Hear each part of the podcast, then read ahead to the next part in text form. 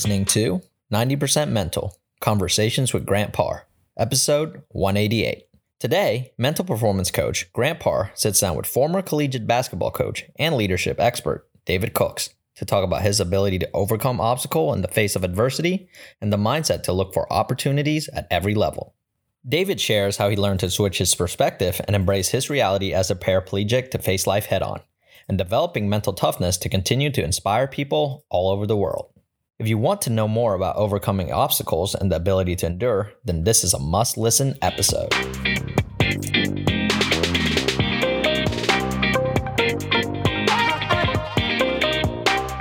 Are you ready to raise your game? 2021 is the year to increase your performance on and off the field. The Athlete's Edge Journal was designed to cultivate self confidence and mental resilience through the power of sports psychology. Whether you are a professional athlete, a former college athlete, or have aspirations of greatness in the future, this journal is for you. Visit winthementalgame.com and use the promo code GRANTPAR20 to receive a 20% discount at checkout. Act now to take your mental game to the next level.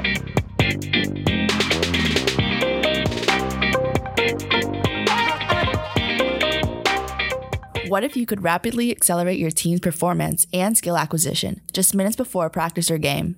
NeuroTrainer triggers high performance states with virtual reality brain training that can be deployed in the gym or at home. In just eight minutes, your team will be more focused and ready for whatever you or the game throws at them. Visit neurotrainer.com to schedule your demo and get your team locked in.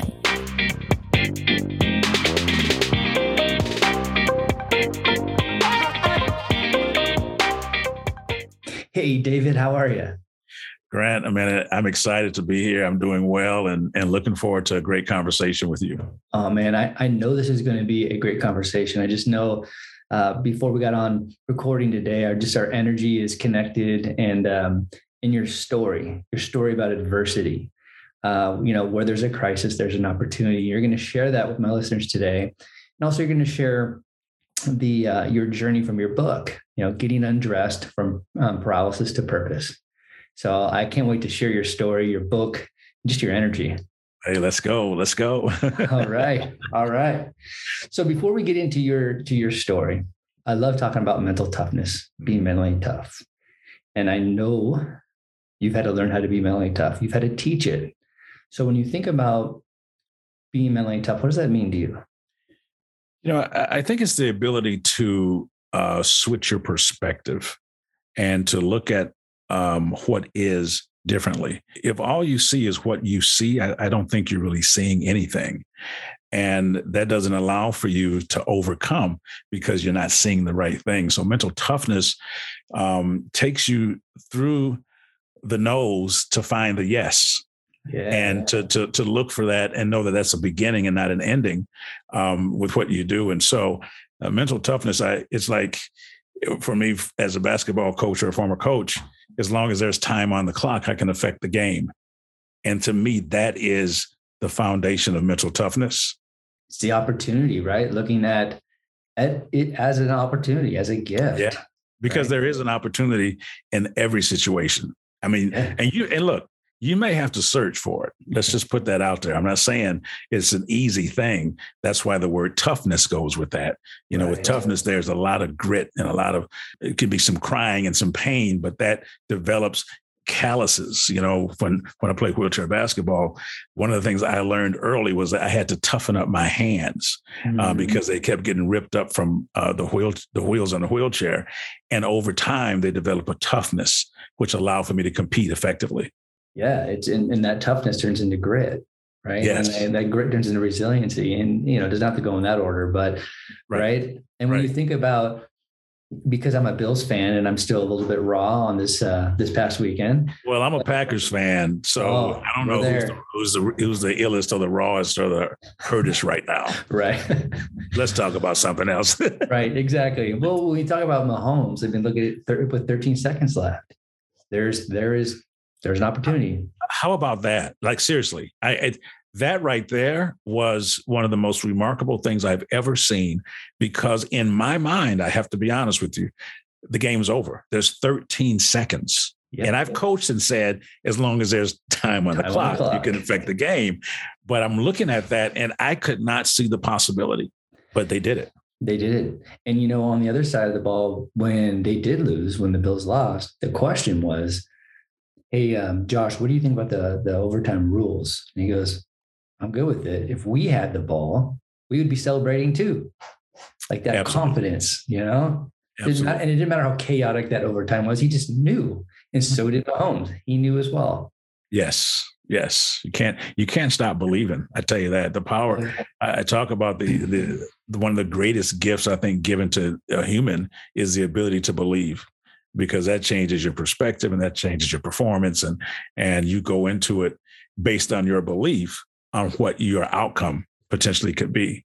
Exactly, and I think too when you think about um, belief or believing, you know, we hear this a lot about. And I know this. You being a coach for how many years that you were years you know when you're talking about culture you you know you want people to buy in right mm-hmm. but before you buy anything you have to believe in it first so you have to in that own personal belief system that you have too. So when you i agree with you like believing is huge right? The awareness of of the belief itself is huge. So and i know we're going to be probably talking more about that throughout the show. Yeah, that belief aspect is it starts with what everything starts with what you believe and it shapes everything else. Because if you if you won't buy what you don't believe, I don't care how much I sell you that it's going to be to your benefit and all that kind of stuff. If you don't believe it, yeah, there's no there is no buy-in. Exactly, exactly.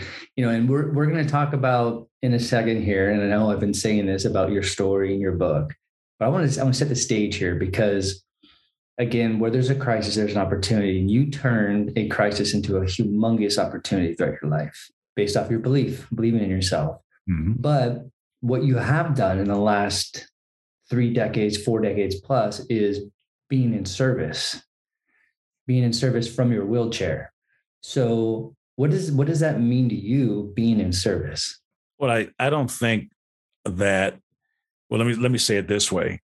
I believe that serving others is the basis of your purpose. And purpose without service is not purpose. I don't know what that is. It's probably an activity. Um, I've always felt that the journeys that we are all on, whatever that might be, are not meant just for us.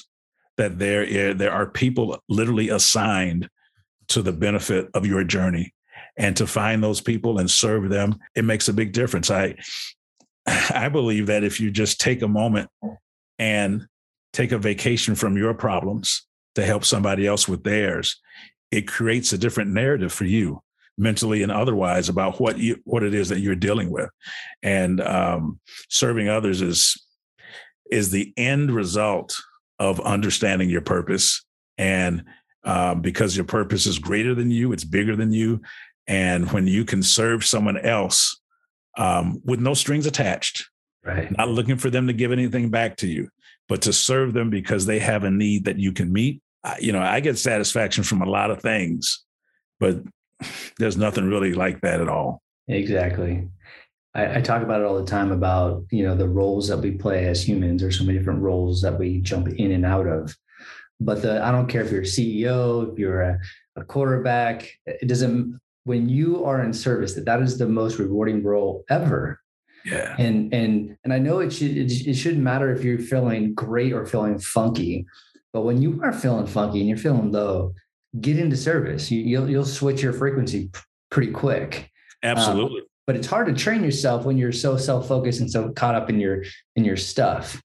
Yeah, you're right. I, I think there's even scientific proof that when you begin to serve others and help other people, it does things for your blood um, your blood pressure and and all these types of things that physically become better as you serve someone else. And again, that's not why you're doing it, but if it, if you can get two if you can get two stones or whatever it is, two yeah. birds with one stone, uh, you might as well do that. Why not? Right? Yeah. Yeah. So let's let's get into it. Let's get into your story um, and take my listeners back to to when you were 15 years old. Uh, you're living your basketball dream You're playing basketball. Um, and share your experience when you had that that spinal aneurysm. Yeah, it was October 19th of 1979. For those who see me now, I don't look that old, just just so you know that. Uh, yeah, I was. I one of my goals as a kid was just to play for my high school and to play basketball at my high school. And it was a Friday morning. I didn't make the team, my freshman year of high school. And uh, I was very disappointed about that. But I spent that next summer busting my butt and trying to get myself in position uh, to be ready to go. And I woke up on a Friday morning with some back pain. And I went to school that day, took some exams, played a little basketball. I wasn't quite myself. And uh, within uh, 24 hours, you know, I was in an emergency room um, having exploratory surgery because the doctor said that I had a blood vessel that had erupted on my spinal cord. So, uh, in a matter of you know 24 to 36 hours. Uh, i went from being known as gus williams to dave cooks is in a wheelchair now. And uh, that was um, quite a quite an event for me but even more so i think for my family. I think one of the things that is underestimated uh, in these things that happen that it's not just the person who's impacted um, it's his or her family and friends and community that also have to deal with with how do we now move forward and in my case uh, make the best of this so i can be a successful um, person. Something like that can really affect somebody's belief systems and, and inner dialogue um, can really get sucked into being the victim right? Why me yeah. Like I, I, I, went through some stuff the year before. I trained my butt off. Uh, here I am. I'm, I'm playing basketball and, and, mm, you know, this, this blood vessel pops and, and destroys my life. Did yeah, you yeah. ever experience the victim mindset? And if you did, how, how long did you stay in it and, and how did you get out of that? You know, it's interesting. I, I, um, I think part of the benefit of being young at age 15 is that um, I had not grown callous to the world or knew about how things actually happen. I was pretty optimistic. I was 15 years old. I was liking girls. I had to get back to school. That's the only thing that was on my mind at the time. That that being said, um, I I did have a question. I, I always wanted to know um, if knowing why would change my circumstances, then I needed to know why. Um, but I also, on the other side of that request, was um, if you're not going to remove the circumstances, then change me while I'm in the circumstance so I can know how to manage this and move forward. What really changed, it's interesting. The aneurysm was life changing, but meeting a guy named Tony Otters in rehab who was a quadriplegic, and I didn't know what that was. I had never seen people in wheelchairs, but I go to rehab and my roommate had a, had suffered a broken neck and he was so positive and his outlook was so great. And he was like the most upbeat guy I'd ever seen. And I was like, wow, this is amazing. So we're we're doing some physical therapy together. And I it dawned on me that he would love to be able to do a portion of the things that I still could do. And it was that moment my perspective shifted. My mentality shifted about my situation. And I actually began to understand that I didn't have it as bad as I thought I did. And the mm-hmm. reason was because of what I now saw. And it also put me on the road to service because I, I began to actually work hard in physical therapy for Tony, not for me. Mm-hmm. He mm. motivated me, and I began to work hard for him because of what he couldn't do. And that really, I think, allowed for me that that perspective shift, which happened within two days uh, or a week or so of, of, of the aneurysm, that that's what changed my life. Uh-huh. The aneurysm was life changing, but Tony Otters, he ch- he changed my life. And there was a it's a in a way that you you were serving him, right? Yeah. Like even though that you were trying to get back, you know, getting getting your stuff going, but you you quickly shifted that energy and that focus to service. Yes, and I didn't know at the time that's what it was. Yeah. You know, as you get older and you reflect and you start to think about things, um, I was I was doing what I was doing for him, not for me. It was no longer about my rehab. It was about my energy and vibration for him. It made man, it, I'm telling you right now, changed my life. And when you think about that moment, um, you know, going back to being mentally tough, was that the most me- mentally tough you had to be in your life or was there other things after that where yeah well i think i think becoming paralyzed is the ultimate mental challenge because every aspect of your life has now has got to be st- jump started or or started over. Um, you don't go to the bathroom the same way. Are you able to have kids? All of these things you have to deal with these questions that are going in your mind as you're trying to figure out what this new life is. All you know is that all the relationships you had are now changed. You don't know what that means. You don't know how that's going to work out. And so you're dealing with this. That inter- that's the internal conversation that you're having is what does this new li- life look like and more importantly, for me, it was who am I going to become now? Yeah. What what what am I going to create in this new space? The one thing I, I knew this, Grant, I, I'm telling you, I knew this. I knew that my legs were paralyzed, but my passion and drive and purpose, I knew they weren't. I knew I still had to fulfill that and figure out how to do that now in a different way. And that's the mental challenge um, getting undressed. Um, you talked about the title of my book. We all get undressed all the time. We do it, and it represents change and growth and that type of stuff. But for me, it was about regaining some independence because I had to learn how to get undressed and get redressed and undressed in order to go home. Mm. I failed at that a few times before I finally got it. I failed at a number of those things in rehab before I finally got it. That was the mental battle Uh, that you know all right i got to do this. I have to do this so i can go home. I have to get this so i can move on. And there was no moving past that and you failed until you got it. And with each failure i was failing less believe it or not. I was getting it better each time but it still wasn't a success. But right. eventually eventually i got it. Right. Well it's it's it's about reps you want to get good at something, you got to do a little bit each day for a long time. That's right. Right. That's right. Yes. yes. Well, you know what's really interesting is in uh, a couple years ago, I had um, a gentleman on my show named uh, Robert Paylor. I don't know if you're familiar with him, but he was um, a rugby player for UC Berkeley. Uh, you know, the program was it's the number one rugby rugby program in the country. They've won like I don't know 30 national championships and and he was a part of a couple of them. And he ended up getting paralyzed in a game, and it was neck down, but it was really, it was, uh, he almost lost his life. It was, it was really bad. And you know, he was never going. Like they said, like he has a hard time eating. He had to be fed through a you know tube for the rest of his life. And so he um he said that when it all happened, when he was in the you know in his you know the hospital room by himself he realized he's like, yes, I'm going to lose almost everything physically, but nothing changes mentally and emotionally. Even though emotionally, he's got to deal with some stuff. But he said, my discipline, right? My my um my my competitive spirit, like he just kept on my love for things that doesn't change. Oh. And um, within two years, he he now he can walk. Well, it's been a lot longer now, but I think within two years he can walk assisted with nice. uh, yeah and uh, and it's it's amazing his spirit. Like it didn't it didn't break him. He would just bend with it, right? Wow, yeah, and and you know what's interesting, and I know I I was excited when you said that because um, that type of progress wasn't available back when I had my spinal aneurysm, mm-hmm. and and to be able to see um, people recover to a degree of having some of that independence, I, I you know I think that is just outstanding right? You know, and uh, hey, I'll be next in line. So. heck, heck, heck, yeah.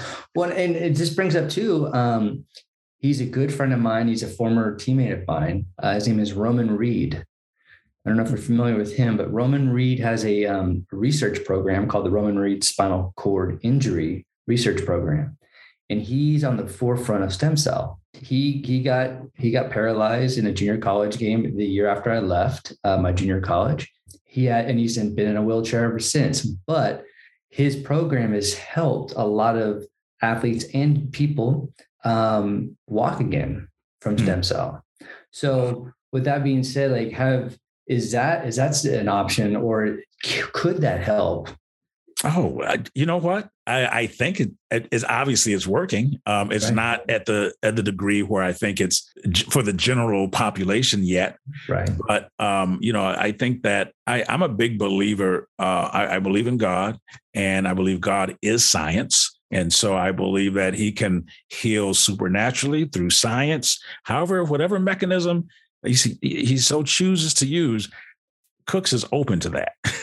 so, I'm, I'm, not one of those that says it's got to be this way only. No, right. you know what? If whatever will cause, you know, this year when we started 2022, I, it, I wanted this year to be surrounded with only things that prosper me. And whether that's relationships, whether that's belief systems or whatever, if it's not moving me forward in this day and age, I, I just can't get with it. And I don't know, I can't tell you exactly how to how it's going to move me forward.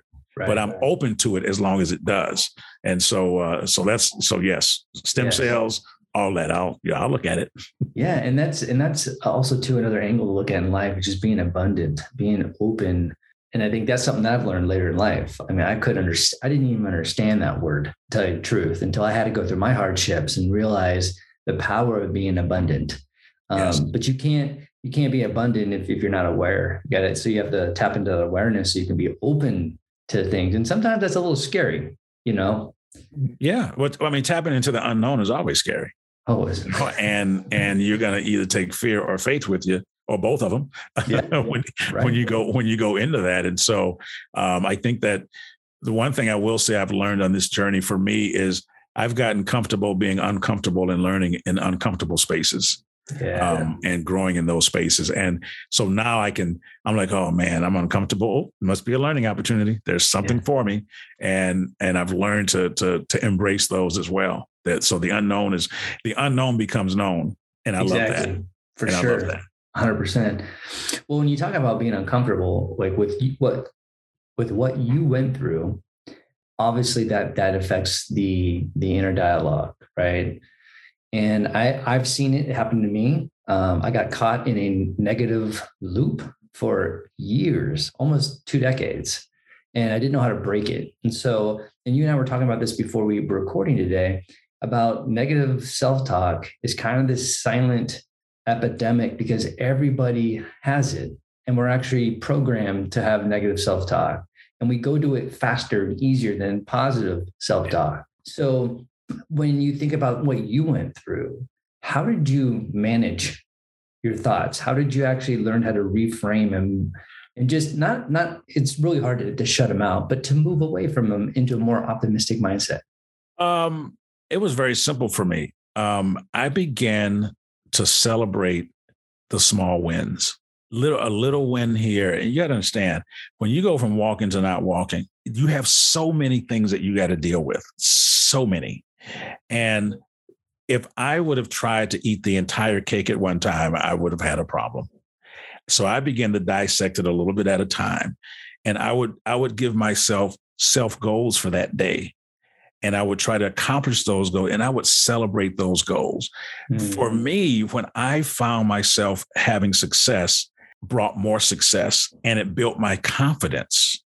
And when my confidence got strong, my mindset began to shift into this thing about I can win this. And I can win it all because I've won these little things along the way. Were there losses in there? Absolutely. Because no one has a no one has an undefeated undefeated life but what do you do with those losses and how can you make them into wins that's really what what i ended up doing um, i never um, I, I, I think my parents wired me and wired all of me and my siblings to not doubt ourselves i mean they mm-hmm. always talked about um, we don't care what you do just be the best at it and we'll support you we don't care what just you know get out of our pocket of course, and uh, right, and do the best you can. And we believe in you. And I think I heard that over and over and over so much. And again, I was 15. So, you know, I was still in my formative years, but I had been deposited, had, but things had been deposited in me that all of a sudden began to grow in that adversity. It's amazing how during those crises, those things that were in the background, in the back of your mind, come to the forefront, and you don't even know, don't remember how you got there, but it was planted in there. And so that really, I think, helped me a lot. Um, I literally, I, I still live one day at a time. I, I, I can't, I, I don't look beyond today. I don't look beyond this moment, to be honest with you. And I and I try to live in the moment, maximize that moment. That helps me mentally to stay focused as well. I think sometimes if you're not disciplined in your thought process, um, it can take you places where you don't need to go. And I've learned that the greatest the greatest instrument on my head is my ears. Mm. And so whatever because whatever I hear becomes what I believe because I because I can see stuff and discard it. But if I keep listening to it, it changes my mindset. So yeah, I'm pretty yeah. I'm pretty um, particular about that as well, though. I want to get deep on you right now, but I'm going to get deep, uh, and I do want to talk a little bit more about your book. But you know, when you think about your wheelchair, and you know, you coach, um, you know, you coach under Coach K. Um, you were championship coach in high school for years. You've done great stuff um, in the educational sector and also with with com- companies as well. But when you're working with athletes or performers and they're going through their baggage, does your wheelchair can do you use it as a symbolic tool, like to as because your energy is off the charts your optimism is incredible. So when you're listening to people that can walk and run and do all these things, just being in service, like showing like what your greatness is from your wheelchair, do you do you feel that your wheelchair is becomes a symbolic tool to let them realize, you know what, like my shit ain't that that crazy right now, because this dude is in a wheelchair and he's got way more optimism than I do let me tell you a quick story about that. There's yeah. a young man, he's he's a father now of two, and uh, a kid named Shay McNamara who played for me in high school. And he tells me this story. I don't remember it at all. Mm-hmm. And um, I guess they we, we had them doing some running or something. And uh, you know, they were complaining about, you know, high school kids, you know, blah, blah, blah, blah, blah. And I guess I stopped and said, Well, you want to do you want to be in a wheelchair? You want to run? Which one do you want to do? And he said that forever changed his life. I don't remember saying that. I'm sure I did. Because wow. you know, coaches in the moment we say things. And and and I guess um, I am not that forward with it now, but what I've learned, Grant, is that people see me and forget about the wheelchair until they're reminded about it. I've been graced to make this thing look easy um, and to be positive, um, but there are days I don't feel like doing this. And I make that very clear, whether I'm giving a corporate speak or, or speech or doing life coaching or whatever. So it's a reality. I don't say that it's it's it's not real. It just doesn't have the right to rule my life like that.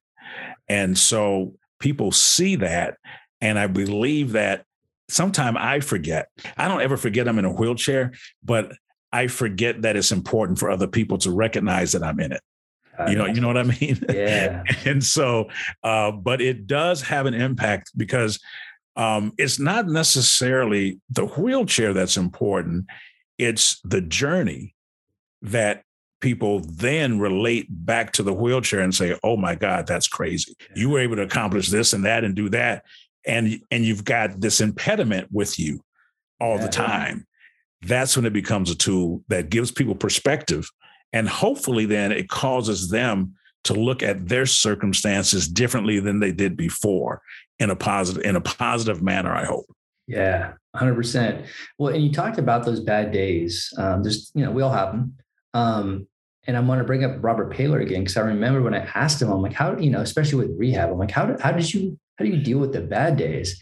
And it was the man, this thing changed my life the way I look at bad days because we don't have bad days. And he even said this. He goes, if you think about it, Grant, we don't have bad days. We have bad moments, but we we choose if we wanted to actually color the rest of our day. So it's not about having a bad day. It's just a bad moment. Yeah. And and I'm like, wow. And when you talk about being great, like greatness, greatness happens in the moment, it doesn't happen in the future or in the past. So if you can actually have that awareness and that reframe that in this moment, it does suck and it's funky, yeah. but it's not going to color it's just this moment. Yep. It's just this moment. Yeah. And you and you know what? You can deal with moments a lot better than you can deal with an entire uh, journey. You right. know, that moment you can, if you can master the moment, you hear it all the time, and and it's become it's become cliche, but it's true. If you will just make sure that whatever that little moment is right there, that you are on top of it, regardless of the outcome, regardless of, because sometimes you can do all the right things and be, and it just not work out in your favor. But if you're if you're okay with your effort and you're okay with your mindset, then you know what? Once you've done all you can, you can't do any more than what you can do. Exactly. and then you have to move on. Totally. It's like baseball. You can go 0 and 4, 0 for 4, do everything right. The only thing you can do control is make contact. You mm-hmm. can't, you can run over the balls and go after that. You can kind of influence it with your swing, but but you can do everything right and still go 0 for 4. Yeah. But you did everything right. Yeah. Right. Yeah. And there and there is there, you know, there is a certain amount of um confidence, benefit, whatever the right word is, when you know you did everything right. I mean, how, what a night! What, could you imagine living like that? Just knowing that you did everything right. Right. You did everything you could. You did everything you could. And that's man, that's a great way to live right there. right. Exactly. Being present. I, I love it. So let's get in your book and, and we'll get into your experience with because I'm I'm a little um, curious with because I think Coach K is just uh, remarkable. Period. Um, but there's so much more than that to your story. Uh, but like, let's talk about your book. What I can kind of get the feel of why you wrote this, but from your own words, your own perspective, like, what was your goal writing this? What was the motivation? I, I really wanted to. It, it it was time for me to share this story um, with the world to try to impact some people's lives. I I hadn't talked about it for years um, even when I was at the high school. And uh, there were people there who had no idea what happened to me and everything. And, and because I didn't talk about it, because I didn't feel it was that important. But then as I began to think about things, I said, you know what?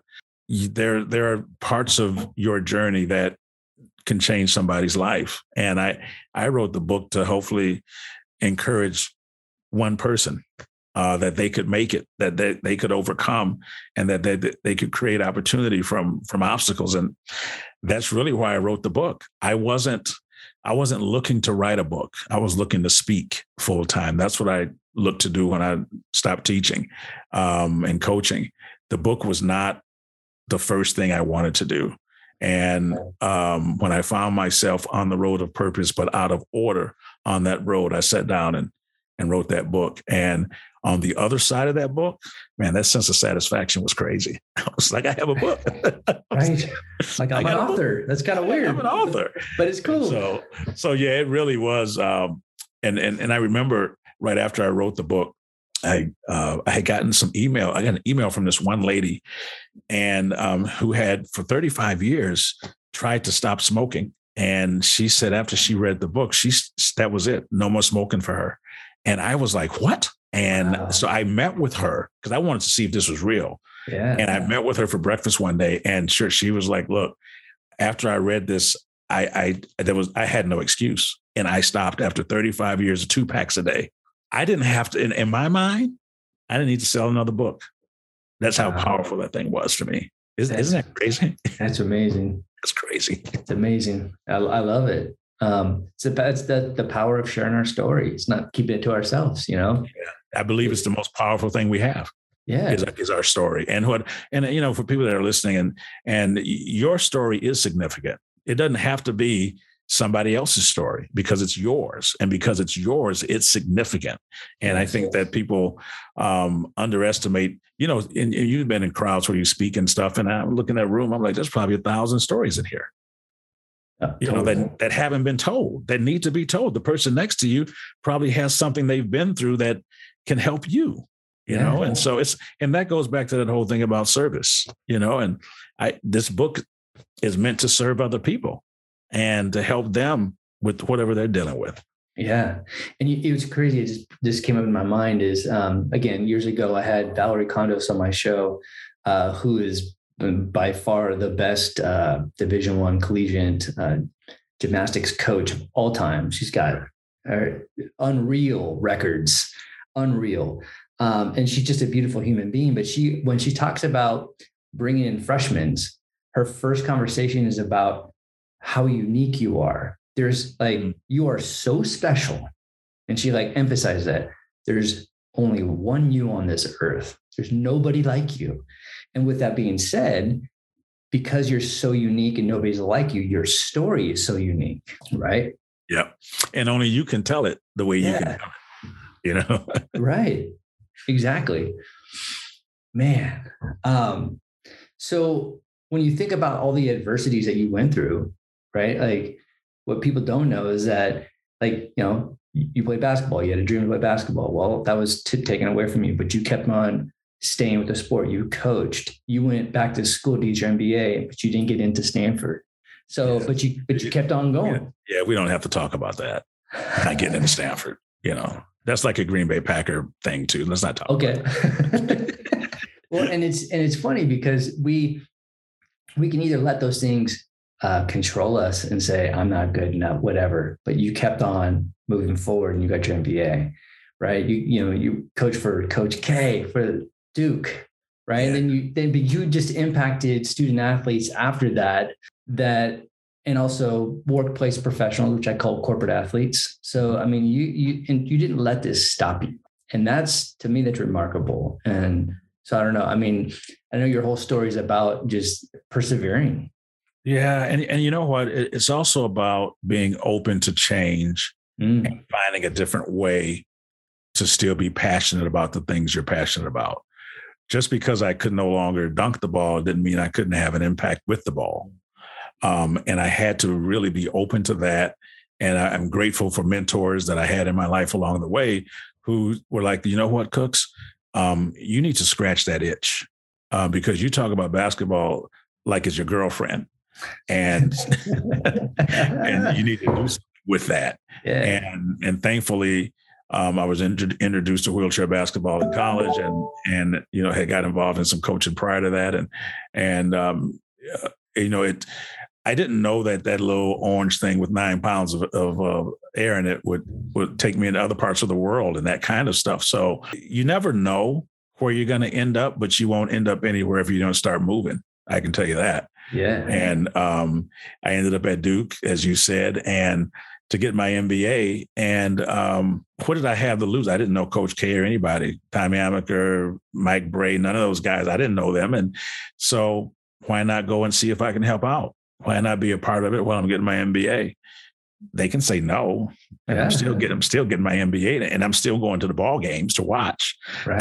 so, um, you throw it out there, and I did believe that I had something to give and something to contribute. Um, and that's what drove me to continue my attempts to meet with coach. It took me four times before I finally met him. And then, um, you know, the rest is history. And, and it kind of changed the trajectory of my uh, basketball career and, and, and, notoriety. And it's interesting. Uh, I was speaking to someone the other day, and um, I can tell I've been at this a while because a lot of the new guard I don't know anymore. You know, mm-hmm. um, all those guys with Coach K and all those guys in that generation were part of who I, you know, grew up under, so to speak, and um, which is great. I mean, I wouldn't I wouldn't trade it for anything in the world. Wow. Real quick here before we sign off, and I have another question or two, but uh, what what was maybe the most special moment um, that you experienced with Coach K, or maybe the thing that you learned the most from him?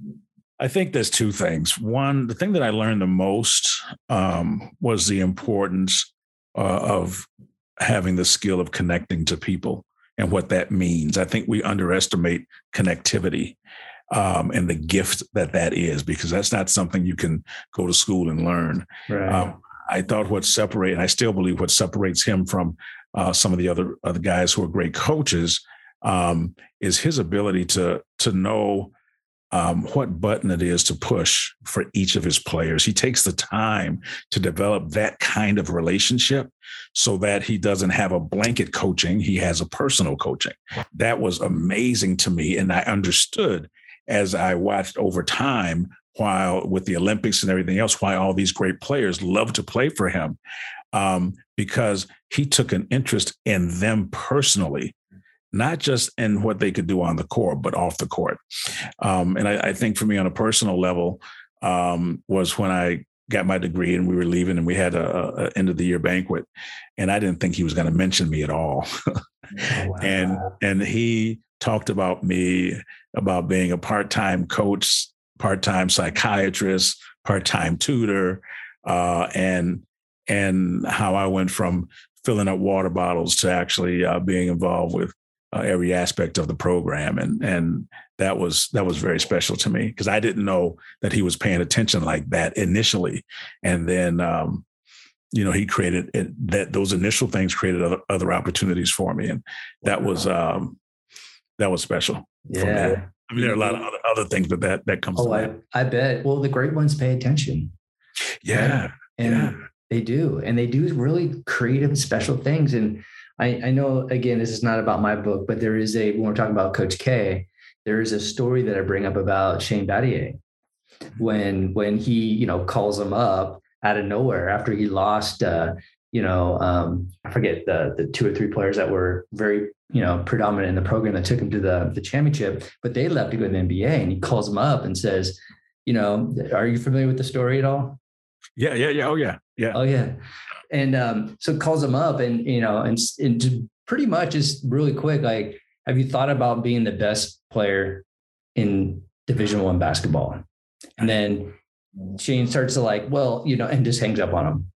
And then calls him back again, asks him the question, hangs up three or four times in a row and gets him to, to really think about it.